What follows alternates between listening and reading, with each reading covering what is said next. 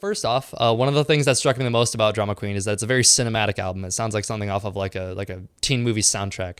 Uh, so I'm wondering, what inspired you to lean more in that direction? Uh, a lot of Netflix, a lot, a lot of Netflix. Um, I've been binge watching shows all the time. I don't know. I think also part of it is me constantly saying my life a movie, ironically, and then it became not ironic. I'm currently what I'm like halfway through Gone Girl right now. It's like a, a movie, Mm-hmm. but I watched you, Mm. Lupin. Um, have you watched Control Z? I have not, but I've heard of it. I've heard of it. It's really good. It's Mm. really good. And then uh, with any major release such as Drama Queen, there's bound to be plenty of unknowns. You know, particularly when you haven't dropped in six months. So I'm wondering, where what were your expectations for the reception of Drama Queen and uh, going into it? I just wanted people to like know like like this is my sound, you know, like because I felt like I don't have like I may have a few big songs, but I don't have like songs that like like I don't know, like that like stick out besides like Gossip Girls in my in my head. I'm even thinking Gossip Girls is my biggest song sometimes, but it's not. Mhm. So it's like I don't know. I was like, let me make an album that like really like like puts the foot down, you know, like oh this is me, you know what I mean? So yeah. Yeah, no, it's good to have like a demonstration of like what like you sort of like bring to the table and like what you want like people to recognize your sound for. And uh, you mentioned on Twitter recently that you finished Drama Queen a total of five times before you finally feel felt comfortable enough to put it out into the world. Uh, that seems to, that seems to be a pretty common trend amongst artists when it comes to albums. So I'm wondering what led you to finally saying, okay, this is good, it's done, uh, I can let the world see this now. the last song I made was Sins, and it, the last songs I actually made was Sins and Obsessed. And at first, I was gonna drop it without them on it, and I was gonna keep Sins and Obsessed for the next project I do. And then I was like, let me just add them to it because I feel like they fit, and I just did. And like, I don't know, they're doing great right now. So Yeah, Yeah, and in the, and in the process of putting Drama Queen together, I'm sure there were plenty of moments where you maybe weren't feeling like 100% there creatively. Uh, so I'm wondering, what do you do to keep yourself motivated and creative when you maybe run up against a wall like that? um go on walks go do stuff. Don't be in the crib. Don't don't do all that. Talk to people. Like generally like talk to people. If you're in the crib maybe like watch stuff. Watch stuff that or listen to stuff that you've never heard before. I be going on fucking music hunt on spotify. I'd be like listening to albums all the time. Um soundcloud too but I be riding bikes around Paris. Like I just be like, I literally just do that, and like I don't know, it's very fun. Right. I think that's a good. I think that's a good point to make. I feel like uh, people lose sight of the fact that like all the greatest artists throughout history don't just listen to like their genre of music. They take inspiration from other things, and it's not just listening to music. It's you know getting out and re- getting out and like getting real world experience, real world experience, even if that's just like riding a bike that actually leads to like creative inspiration. And uh, now that you have such a fully fleshed out project under your belt, how do you look back on your earlier work from stuff when you were just starting out to even stuff as recent as like Eridos? I feel like there's a lot of consistency, but also like it's very like wonky. Wonky. yes, bro. Like it's like it's not really stable. But like right now, mm. this is like it. You know what I mean? Like this is like it feels coherent. I would agree. I think I think there is something to be said for sort of like the earlier stages of like an, of like any artist career, even including your own. But I think once you get to a point, like for example, like you're a drama queen, or for, or for example, something like maybe like Zeke's Teen Week, where it's like a consistent, altogether package that you can ship out and be like, this is what I offer as an artist. I think that's a really really important moment for anybody's career. Right. Yeah, of course. And then it's a really beautiful uh, thing to see the entire scene come together uh, for every new release that big artists in the community uh, put out. Uh, but in recent weeks, in recent weeks, we've seen a lot of discussion surrounding um, supporting your friends as much you do as much as you do celebrities. So I'm wondering, why do you think that's such an important distinction to make? I've been seeing a lot of people like reposting all that shit, like celebrities and shit, but they don't do shit for their friends. I'm like, nigga, damn, hmm come on, like I don't know, like I'm not like I'm not gonna say anything. I'm not gonna be like, yo, do this, do that. Like I'm not gonna control your page, but like I don't know, like if you fuck with your friends, like fuck with your friends. Like I don't know, like Mm-hmm. Yeah, no, I th- like like I always think back to like the way that like everybody came back together in like February to push Teen Week, like push the living shit out of Teen Week when like Zeke came out with that, and like you could say like and consequently Zeke like became one of the biggest artists in the community like practically overnight. Um, and I think like if people came out like that and showed out like that more often, I think like the whole scene would explode like tenfold oh, what it is right now. Hundred percent, hundred thousand percent. That's what I was thinking that night too. And I think I speak for a lot of people when I say that Drama Queen is easily one of the best albums of the year. And because of that, I'm sure you've had a lot of people come up to you and say like, "Holy shit, it's so good, it's so amazing!" in the past couple weeks. Uh, but it's no secret that creatives are often their own worst critics. Um, so I'm wondering like, how critically do you look back on Drama Queen now that it's out into the world? And does that flood of positive feedback ever give you sort of, of a sense of like a imposter syndrome? Uh, do you want me to rate every song? Do you want me like to like have like sure? Why not? Go for it. I, I bet peep for me the best song will be Obsessed or Gossip Girl. Still Gossip Girls. Still it's funny. We actually songs. we actually agree on that one. Yeah, Obsessed is one of my favorite songs on the album. Yeah. Exactly. I would say Sins is kind of up there, and then Homewrecker is like right under. Mm-hmm. And then the songs are like are less good. I used to think Hollywood was crazy, but now that I dropped it, I don't feel it feels that crazy anymore. Really? Yeah, I don't know. I don't like it as much. Like the songs I like. Okay, and then the, okay, so under like Homewrecker would be like Jealousy, and then New Life. Really, I love New Life. That's crazy. That's one of your lower ranked tracks. Yes, and then the lowest would probably like be We'll Meet Again, and then the worst one would be Selfish. Really, that's super interesting. Why do you think? Uh, why do you think the relationship? Do you think there's a relationship between stuff that like uh, you put out like earlier on and the stuff that you worked on later, or is it just a complete like mix? Lowkey, yeah. I don't know. Selfish is like I feel like I could have done way better, or like I could do I can do way better right now. But I still actually I feel like New Life would be like crazy to perform. I'm not lie. I I remember I made that song and I was like, damn, I need this to be on a like on an HBO show or something. like that, yeah, like some Euphoria like, type shit. Yes, bro. I literally made it after watching like some season of that shit. Hmm. Yeah, no, Euphoria was like my favorite TV show ever. So like that's like literally the first thing that popped into my head when I heard it. Yeah. Oh yeah, bro. You already know. Something that I noticed about Drama Queen is that um, the production roster for it is fucking stacked. Everybody from Starboy Rob to Lunamatic lent a helping hand on the, on that side of things. And uh, Lunamatic is easily one of the biggest unsung heroes when it comes to production in the community. So I'm wondering, what do you think are some other producers, graphic artists, or any just sort of behind the scenes people that deserve more love? Uh, for graphic designers, if you're from Elgia, there you go. I got it. Um, of course, the person who made the cover art of Drama Queen, Elgia made uh the cover arts for Selfish and Erratas, and Alana Fortune made the cover art for Randall Love and the whole album. Mm-hmm. Yeah.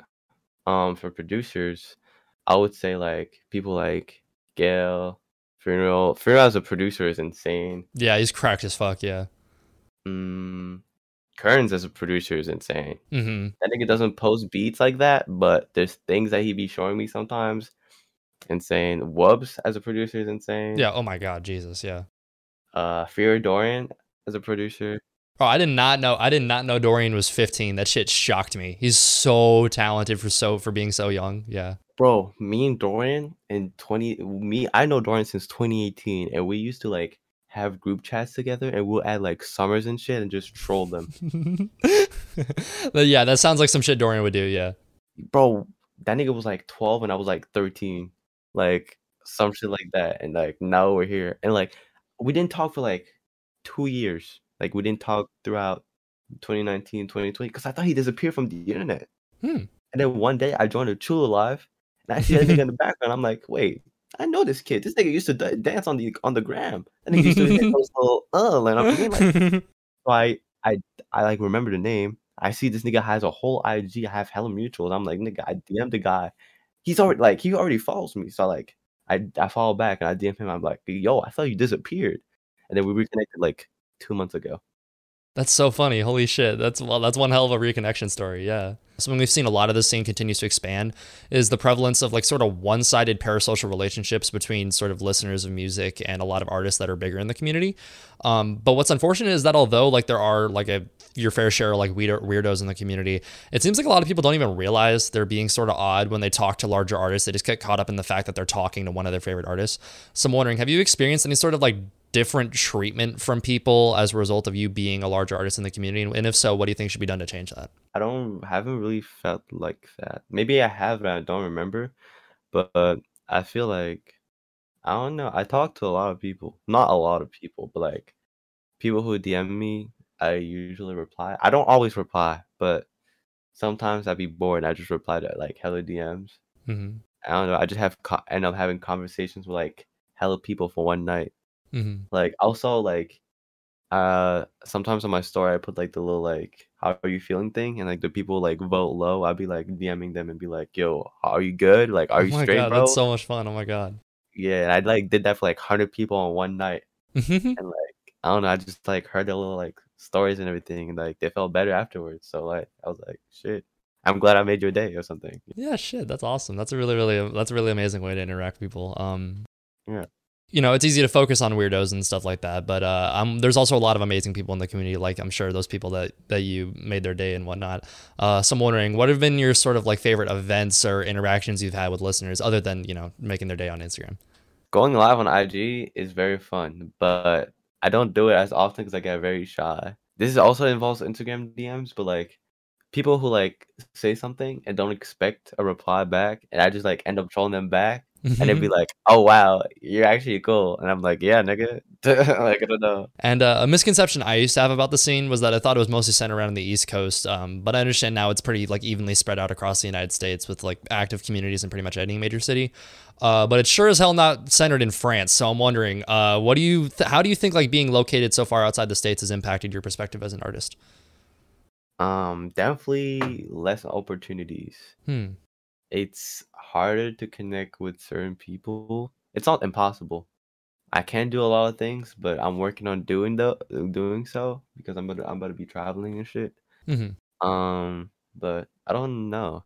I'm still surprised. I be thinking about this a lot. I think about like, like, how from like uh, where I am in the world, how am I in this position without doing what everybody else is doing? You know what I mean? Like, I'm not able to like meet this X, Y, and Z, like doing this and all that. I do like photo shoots. I have like one video, but that's like the least I could do. So, but it's about to change. But I'm just saying, I'm like real surprised. I'm like came this far just from like being on the internet. Yeah, like it makes you think about like how far you're about to go, considering you're about to unlock like a lot of opportunities like that and being able Yeah. to whatnot. Uh, you mentioned you're traveling soon. Do you have plans to visit the United States anytime soon, or? Oh yeah, I want to go once I turn 18 in January, and I will start like traveling like February. Hmm, okay. And then, uh, what are some of the biggest cultural divides you've seen between you and your friends in the United States? I saw that you were pretty shocked to find out that the the first day of the week over here is Sunday. Bro, I remember I found out about that. I was like, nah, there's no way. Nah, there's like crazy. Bro, people be forgetting that I'm French or like don't know. I literally learn words every day. Like I literally found out what prolapse means. last Bro, night. why would you? Why is that the word that you learn? Okay, I want to know the context of that. Actually, you know what? I take that back. No, I Oh, don't. No, no, Yeah, not I don't wanna- But I learned how, what that meant last night. I also learned that cuck is short for cuckold. See that just like little things like that I don't know, but I, I like learn every day. You know I? Yeah. I don't learn only about sex stuff, but like yeah, you're like, yeah, I learned about prolapse and cucking and like all this other shit. It's crazy.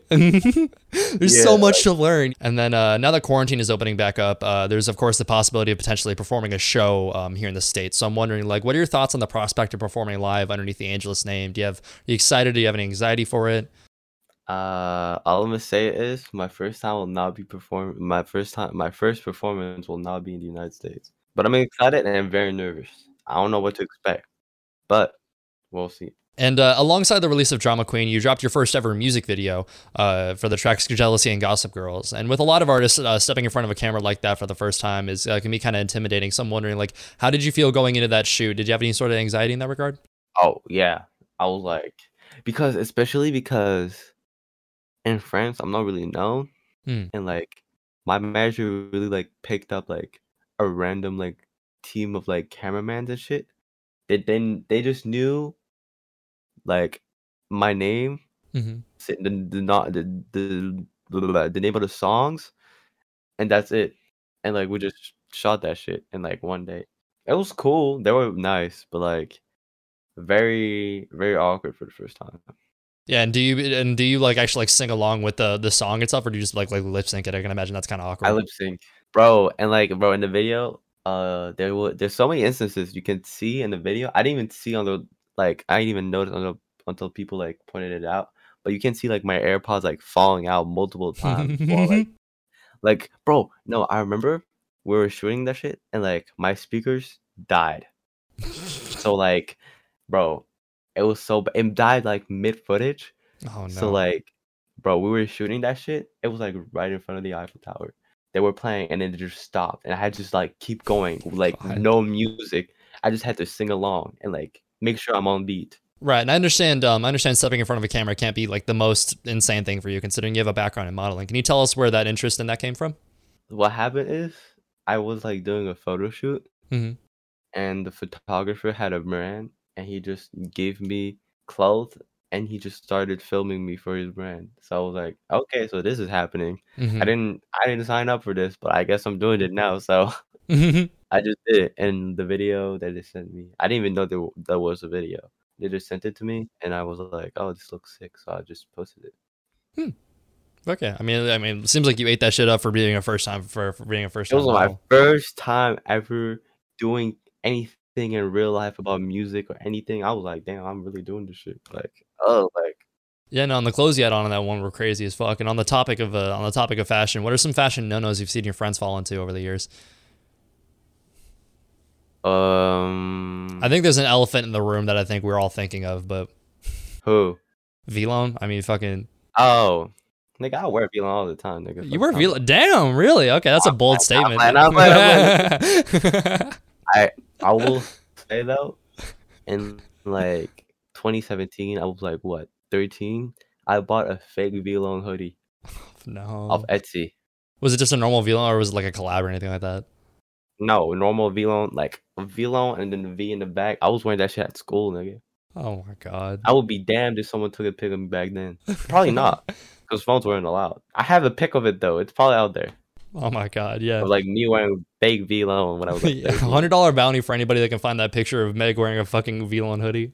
And on the on the topic of friends in the scene, the past couple months we've seen a lot of discussion on how things were and what a lot of people consider like the scene's heyday, um, and opinions on how things uh, have changed are pretty split. Uh, some people some, some people think that things are a lot less genuine and grassroots than what they used to be, and a lot of people believe it's just as hel- alive and healthy as it was back in the day. Uh, so I'm wondering, as someone who's been around for so much of the scene's development, where do you think on that spectrum that you fall? Um, I can't say like I can understand why people think it's less genuine, but I think it's because things are changing and like people are starting to be more professional and have companies like behind them and shit. But I feel like it's still genuine because it's still like them. It's still like the same people I know and talk to. So I don't know. I feel like it's just things are going to the next level and you just have to get used to it. It's just like it's the same thing but like with a different budget. You know what I mm-hmm. mean? Everything was self-made before and now it's like you know, we can do this, we can do that. We can have videos, we can have cool visuals, we can have good sounding vocals, we can have crazy collabs like I don't know. I, but I can understand where that's coming from. I think that's a good way of putting it. I think just because the scene is a lot less like like for a long time it's been like a sort of do it yourself aesthetic and I think a lot of people got accustomed to the way everybody was doing the things themselves, but I think people need to recognize that it's like it's a good thing that we don't have to do all the shit ourselves now. It's like we can have we have really really talented people that do other aspects of things for us and just because everything just because everything isn't like sort of homebrew and like homemade doesn't mean that's not any less genuine. And then uh, when researching artists for these interviews i usually come across some pretty interesting stuff uh, but your twitter is hands down the most incredible thing i've ever had to do a deep dive on. So i was wondering if i could run a few of your tweets by you and you could clarify what was going through your head when you decided to send them out into the world. Fuck it, do it. all right perfect. Feel like coffee i admit the way i make these bitches shit Wait, that's a real tweet I did? yeah you Wait, made that tweet yeah you want to clarify what that means Wait, repeat that? Okay, you want me to say it slower? Okay. Feel like coffee the way I make these bitches shit. I honestly don't remember that tweet. I don't remember that tweet. All right, fine. How about this one? I like my dick how I like my AirPods. I forgot where I how I thought of that. I probably stole the tweet too.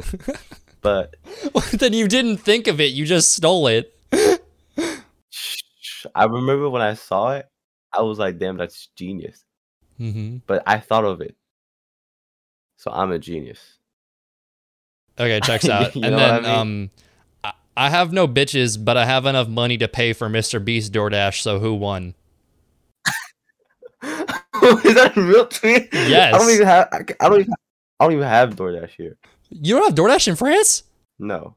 No, what the fuck? Now that's a cultural divide right there. That's what that's that's the biggest difference between France and the United States.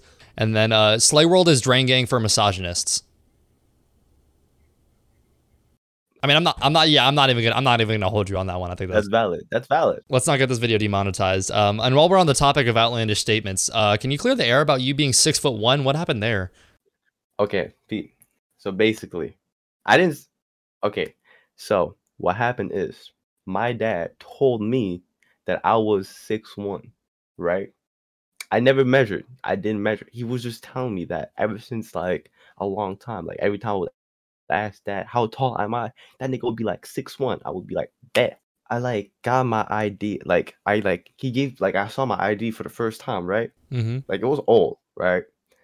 But I look at it and like I'm like, wait, this is not what you told me. Mm-hmm. Like because it's in meters, right? Mhm. I do the conversion on the internet, six five eight. So I'm like, nigga, what?